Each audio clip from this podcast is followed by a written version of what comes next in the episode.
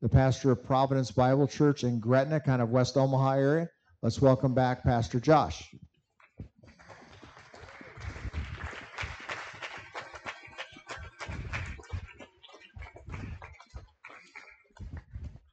Thank you. Appreciate it. It's a privilege and honor to be back and to get to talk to you midweek here um, and bring you the, the Word of God for your chapel this week. And so excited to, to be here. I got a question, though, I want to start with. And uh, you don't have to give me vocal response, but just a share of raising of hands. Uh, how many people here have lived in more than one house in their life? All right, so most people. Who's lived in one house only?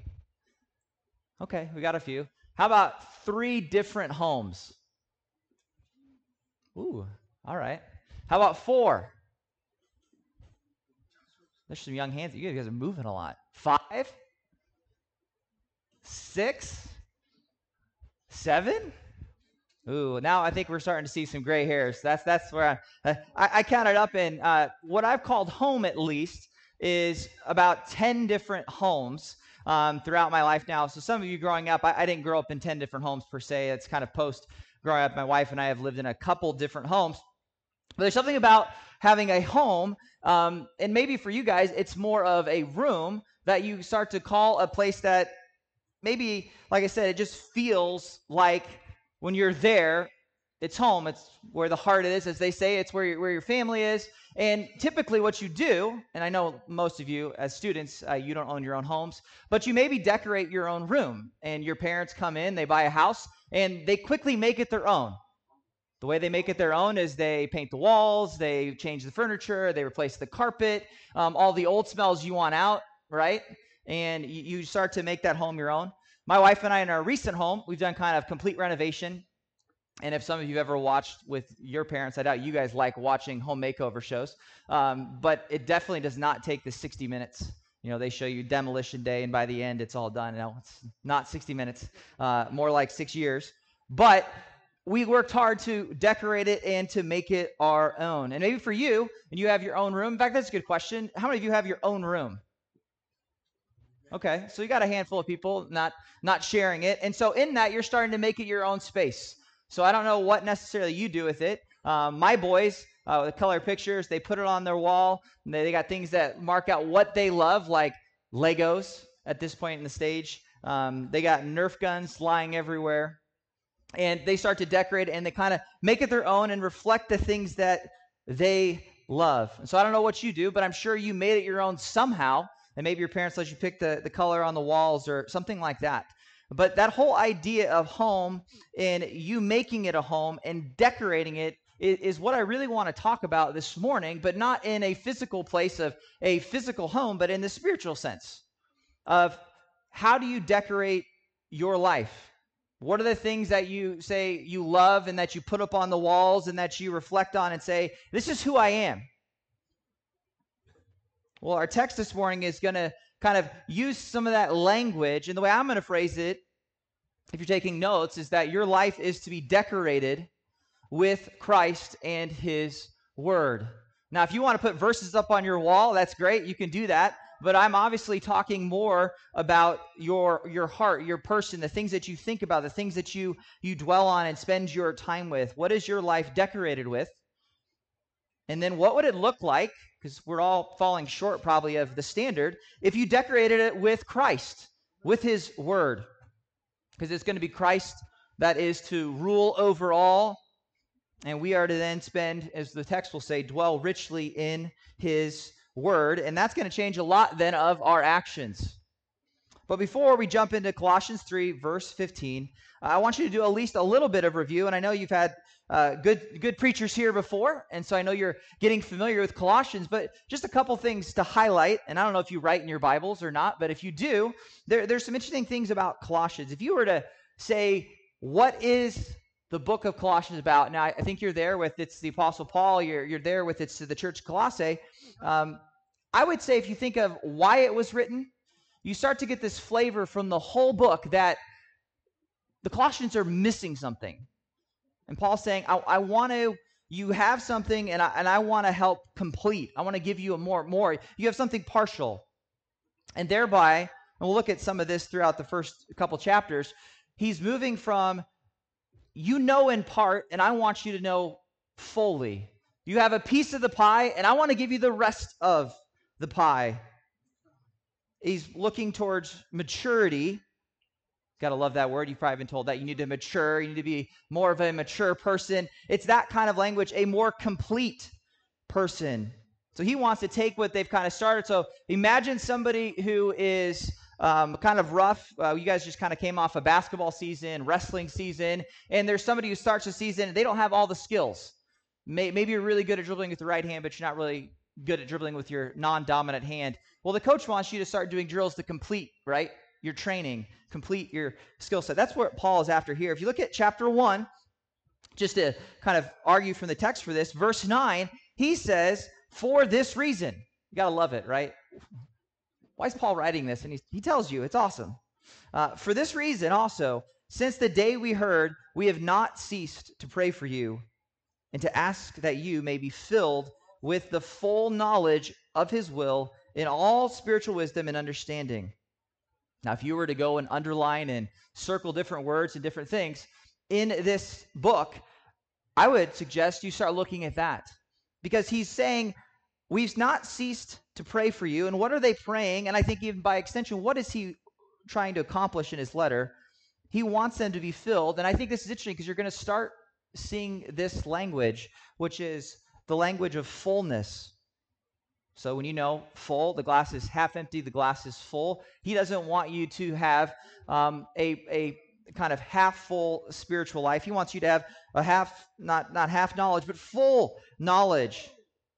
And not in some spiritual wisdom, but in all spiritual wisdom and understanding for a purpose, verse 10, so that you may walk in a manner worthy of the Lord, to please him in all respects. Again, not in some respects, all, bearing fruit in some good works? No. In every good work, verse 10, and multiplying in the partial knowledge? No, the full knowledge of God. He wants full knowledge, full assurance. And then throughout chapter 1, how do you get that? Where do you find it? In him in him, in him, through him, verse 20. He reconciled. There's all these pronouns talking about Christ, that it's through him, it's through him. So there's one place you're going to find that, and that is in the person of Christ. Because verse 28 of chapter 1, him we proclaim, admonishing every man, teaching every man with all wisdom, again, all wisdom, so that we may present every man complete in Christ chapter 2 verse 2 so that every so that hearts may be encouraged having been held together in love even unto the wealth of the full assurance of understanding and to the full knowledge of God's mystery that is Christ himself in whom are hidden some treasures? All the treasures of wisdom and knowledge. I encourage you maybe if you go back through this some books of the Bible are a little bit harder and a little bit longer to read. Colossians isn't one of them. It's pretty short, right? You guys are covering it in a semester. You could go read this book in probably 10, 15 minutes. And I would say start kind of any of those words, complete, full, all, and I think you'll start to get a better grasp of his purpose here because that helps us when we get to chapter 3. Now, I know you guys worked through this a bit last week, but this moves right into our, our passage because he wants you to be complete he wants you to be full. He wants you to have everything you need fully equipped for the Christian life. And he says, therefore, again, he's moving towards this action now. You have all these things in Christ. How do you live? He's saying, chapter 3, verse 1 Therefore, if you have been raised up with Christ, keep seeking the things above where Christ is, seated at the right hand of God. Set your mind on things above, not on the things of the earth. That's important because I think that is still governing what verse 15 is about. And there's an amazing kind of flow between 1 and 14 of all this idea of put on, put off. And that put on, put off is super, super helpful for the Christian life because it's got a, a great visual. You all put on clothes this morning to come to school. You chose which clothes to wear. You said, I want to wear this color. I haven't worn this in a while, right? Similar idea of decorating, but it's a different picture of clothing. And he's saying there's certain clothes you not only leave in the closet, but there's certain clothes that you go out and you throw away. You're no longer marked by, he says, verse 8, lay aside wrath, anger, malice, slander, abusive speech from your mouth. Put off the old man, put on, verse 10, the new man. It's that idea of clothing, put on, put off. Put on, verse 12, a heart of compassion, kindness, humility, gentleness, and patience. Verse 14, above all these things, put on love, which is the perfect bond of unity. So, that brings us to verse 15. And what I want to do in the time that we have left is look at simply three words and that whole concept of decorating your life with Christ and what that looks like. There are three words and they're all commands. So ask your English teacher if you forgot what an imperative is in English. Uh, but these are imperatives in the Greek language, which is to say it's not optional. Because you might even read in English here, let, kind of like allowance. Like, you know, you know, Christ can't, he doesn't really have the power. Why don't you just let him in? That's not the point here. Paul's really using a command that you let, that these things need to happen. And the first one is in verse 15, which is this word rule. Verse 15. So the first word of those first command is rule, but he says, Let the peace of Christ rule in your hearts, to which indeed you were called in one body, and be thankful. So after all of this, put on, put off, be complete in Christ, what does that look like? What does it look like to decorate your life with Christ? The first thing you need to do is he needs to be ruling. Now, if you're like me and you just go kind of word association rule, I go to reign, I go to kingship. And what's helpful digging in a little deeper is this isn't the real, the relationship of this word is less about ruling over, although it has implications for it, but it's actually an athletic term. And so you got to appreciate Paul. He, he, likes his athletics, and he uses an athletic term here for rule, and it's more than a ruler like a king, although Christ is your king and should have authority in your life. This is ruling from the sense of a one who makes decisive decisions. And so the word in Greek is used with the Greek games. So there's someone who was a, a ruler who is going to decide whether this person in the Olympic Games uh, obeyed the rules or didn't. So in our vernacular, uh, basketball, there is a guy with you know, that looks like a giraffe that runs up, not a giraffe, a zebra, thank you, uh, that runs up and down this court. And he referees. And he decides if you're following the game according to the rules. Or in baseball, you have an umpire. And Paul is saying that you let the peace of Christ, need to talk about that a little bit as well, but you let the peace of Christ rule. You let it be the referee. You let it be the thing that is decisive in your actions. Let it rule your heart.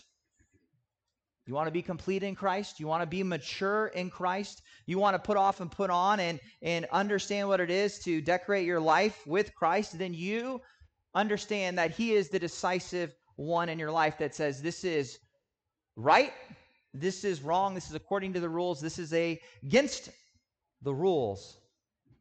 Now ask yourself why he would say the peace of Christ. And then, secondly, what is the peace of Christ? And I think we get some help from the context.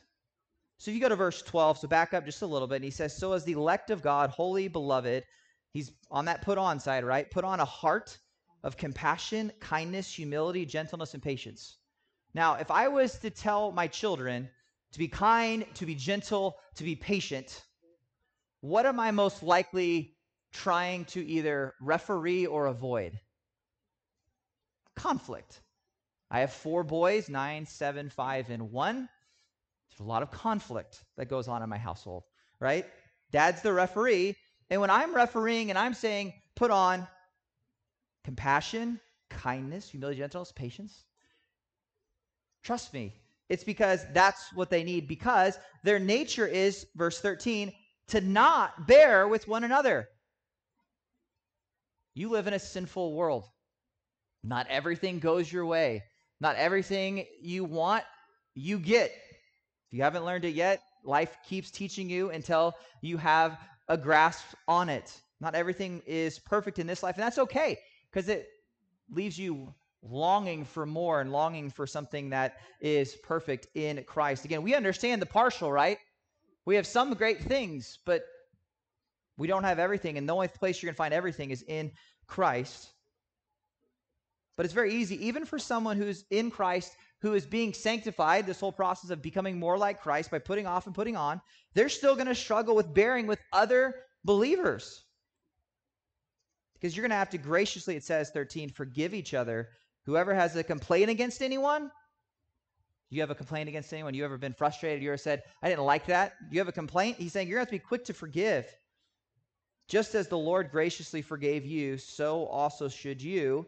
And then he's going to say, put on love, which is the perfect bond of peace. And then he's going to say, if you put on love, which is the perfect bond of unity, he's going to say, then you're going to understand what it is to let the peace of Christ rule, which is the peace of Christ is going to rule when you are angry and you're frustrated and you want to um, re- get revenge and get back at someone and say something you know you shouldn't say. He's saying, stop yourself, look at the things that you've said. This is who I am. This is what I've decorated with my life with. Then I've decorated my life with the peace of Christ. And I am going to be quick to forgive as Christ forgave me. He's saying, why? Because you were called into one body and be thankful. Now, we're not highlighting that command, but be thankful is another command in this little section. So you're to thankfully be ruled by the peace of Christ. How did Christ bring peace? Because he forgave you your sin, your trespasses. He bore that. And he's saying, in the church, as you're putting on and putting off, there's all kinds of conflict that's going to rise. People are going to wrong you. You need to be quick to be like Christ and let the peace of Christ be the referee in your relationships. This is a good message, isn't it, from Paul? You live in a very polarized world. I don't think even uh, living out in, in kind of Central City, this area, you, you are hidden from it, right? It's polarized in the church, outside of the church. People are very quick to get frustrated, angry, my way, the highway. But if you decorate your life with this, you're going to be well equipped to be filled with the fullness of Christ and his spirit to live out and be like Christ in your relationships. Furthermore, look at verse 16. The, the second command is not only that you are to let Christ rule, but you are to dwell. Now, this is the one that gets us back to that picture of a, of a home or your bedroom, where you dwell, where you call home. And it says, you ought to call this home, he says, let the word of Christ dwell in you richly. So, not, how I say richly, right? There, there's a depth, there's a not poorly, but in abundance. It's that fullness language that Paul loves in Colossians. With what? Got that all, all wisdom, teaching, admonishing one another, psalms, hymns, spiritual songs, singing with gratefulness in your hearts to God. Dwell, just like the peace of Christ, is a little bit of an interesting, he's commanding rule and he's commanding dwell. Particularly, saying dwell in or allow in that sense. The word of Christ should dwell in you abundantly, richly. Decorate your life with the word of Christ, which is, don't make this too complicated, the word of God. The context of the Colossians is they are dealing with false teaching. Um, some people, if you, you guys probably got this in chapter two, but some people are saying, especially the physical things are bad and it's only the spiritual that is good. They're starting to promote a lot of different things. And I love the language of Colossians 2. If you flip back a page, or for me, it's, it's on the same page, 223, where he uses this language. Now, um, if you have an English Standard Version, it uses the this idea of appearance of wisdom. Um, my text says it this way in the Legacy, uh, which it says, are matters having to be sure a word of wisdom, or I like this translation, an appearance of wisdom, in self made religion, self abasement, severe treatment of the body.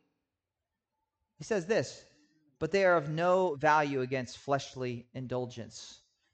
So, as you're looking to honor Christ and not your sinful flesh, he's saying there's going to be some things that look like this works, right? There's going to be some worldly things that says, I'm just going to try harder. I'm just going to do better. I'm going to not necessarily, I don't need Christ to do this. I can um, do it on my own. And he's saying that looks like that might make sense. Like when you see people who do really hard things and, and maybe they fast for a week and that makes you think, well, it's got to be a really spiritual person. Or uh, maybe you're afraid of speaking in public and you see the person stand up and um, they're, you know, they're, they're willing to pray in public or something. And um, you're going, wow. It's just to say, don't let those things necessarily be the core to spiritual maturity. They're not. The core to spiritual maturity is coming from Christ and this whole process of putting off and putting on and decorating your life with, in this case, back to verse 16, the word of Christ. Lots of things look like they're the best use of your time, but the word of Christ, the word, the scripture has to be a priority in your life. So you could ask yourself it this way Do you live, do you dwell in the word of God? Now, you guys are cheating a little bit. And by that, I mean you're attending a Christian school, you have a Bible class, um, I'm guessing your t- parents, whether you want to get up early on Sundays to go to church, are going to make you go to church, but you're going to come to a phase in your life where it's up to you. Again, this is your room, this is your house. How are you going to decorate it? What choices are you going to make? The Word of God is the thing that's going to bring wisdom. It's the primary, not secondary. You guys pick up a new word, which I love, which I use all the time. Uh, if it's not primary. If it's not secondary, it's tertiary. Um, don't let it be secondary. Don't let it be tertiary. Don't don't let it be something that is additional. And you might be tempted because you go to a Christian school that maybe I don't need to be in the Word myself. And I can tell you, as a pastor with people, that is one of the things. Even they're maybe sometimes surprised to hear me say. I'm not the best preacher. There's a lot of good preachers. There's a lot of information in our information world. And they love and they'll start to learn and they'll grow and they'll be soaking up uh, theology and scripture, and they'll they'll just be going, man, I just love listening to sermons. And you start to ask them, well, are you doing any reading yourself? And well, not really, but I listen to a lot of sermons on the way to work. Which, hey, I'm never going to discourage that. That's great, but it's not a replacement for being in the Word yourself because what you're hearing is another preacher like me tell you what I've been studying and what my room's decorated like. But you're going to have to go do your own work you're going to have to decorate your life with Christ and His Word if you're going to have it to be any use to you. I think there's another danger as well. Um, you get kind of things that start to become Christian. They, they kind of they're, they're Christianized. So like um, you start to think, well, I listen to a lot of Christian music. Well, again, I'm not saying that's bad at all. I'm just saying don't think that is a substitute. Again, not even sermons are that. In fact, he again, he's going to say, dwell richly, and that's going to flow with what? Wisdom, which is, of course, we know that all the wisdom is, is in Christ in Colossians, teaching, admonishing one another. That is, all of a sudden, what does it mean to dwell in Christ and His Word? It means you know how to use it to tell other people, even the tough stuff, like admonishment. Like, that's wrong. You shouldn't do that. You shouldn't speak like that if you call yourself a, a Christian. Or um, even within the church and even within this idea of psalms and hymns and spiritual songs, singing with gratefulness in your hearts to God. That is to say, there is something about as you mature, you start to speak Christian, as it were, right? You start to even sing things that are for Christ because that's your home, that's your dwelling. That's what it is decorated by. Well, thirdly, and we're going to kind of wrap this thing in this larger section with the command in verse 24, which says at the very end, serve the Lord Christ. Again, a command serve the Lord Christ. So you have rule, you have dwell, and then you better decorate your life with service, and not just service because it makes you feel good, but because you understand ultimately you're serving the Lord Christ. Verse 17 through the end of and then that first verse in chapter 4 gives kind of a list of ways this works itself out. So we're not going to dive too deep, or your teachers are going to get mad at me. Maybe not your teachers, maybe your superintendent would get mad at me if I go too long. Uh, but it is to say, he fleshes all of this out. Whatever you do in word, you got to love, again, comprehensive language, right? Whatever you do, 17, verse 23, whatever you do, whatever you do in word or deed, that is everything you say and everything you do, that's probably without saying thinking, that's probably included. So it's just completely comprehensive. You do everything, do all in the name of the Lord Jesus, giving thanks to God the Father through him. Well, he knows that we're practical people. Whatever, whatever you do, everything. Let me let me flesh that out for you a little bit. And and just as someone might do that for you if they knew you really well and they said, well, that means what you do when you get up. That means the chores you do at home. Um, that means the schoolwork you have to do during class. That means the homework you have to do when you get home. It means the sports you play in. He does a broad overview of what is common for his readers, which is the home. Because if you have new clothes and you have a, a new home, as it were, right? You're a new person in Christ, uh, then it's going to equal a new family. And what he doesn't do is he doesn't upend some of the traditional roles that are in the Greco Roman culture. He doesn't do that. And he transforms them maybe a little bit, but he reaffirms that there is this order in the divine creation that he's going to encourage them, but in those roles. That is, there are men and there are women, and there are husbands and there are wives, and there are parents and there are children, and there are masters and there are slaves. And maybe in our economy, you're talking bosses and employees.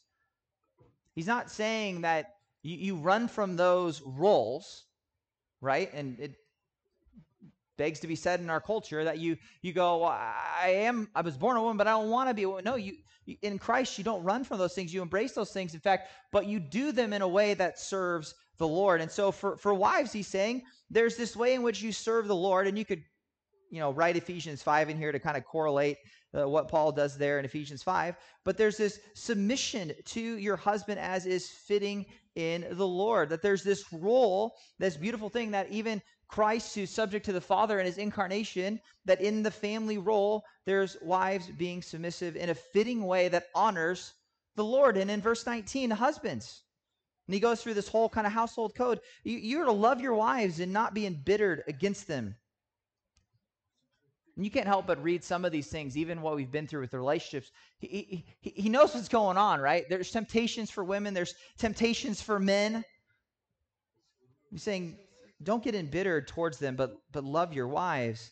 And this where all of us find ourselves, because um, you were born from somebody, right? There, we're, we're, there are parents, and so we find ourselves as children, and that's where you probably find yourself right now, as you're in this role where you have authority. And he's saying to that authority, your parents, you're to obey your parents in all things. You got to hate that all, right?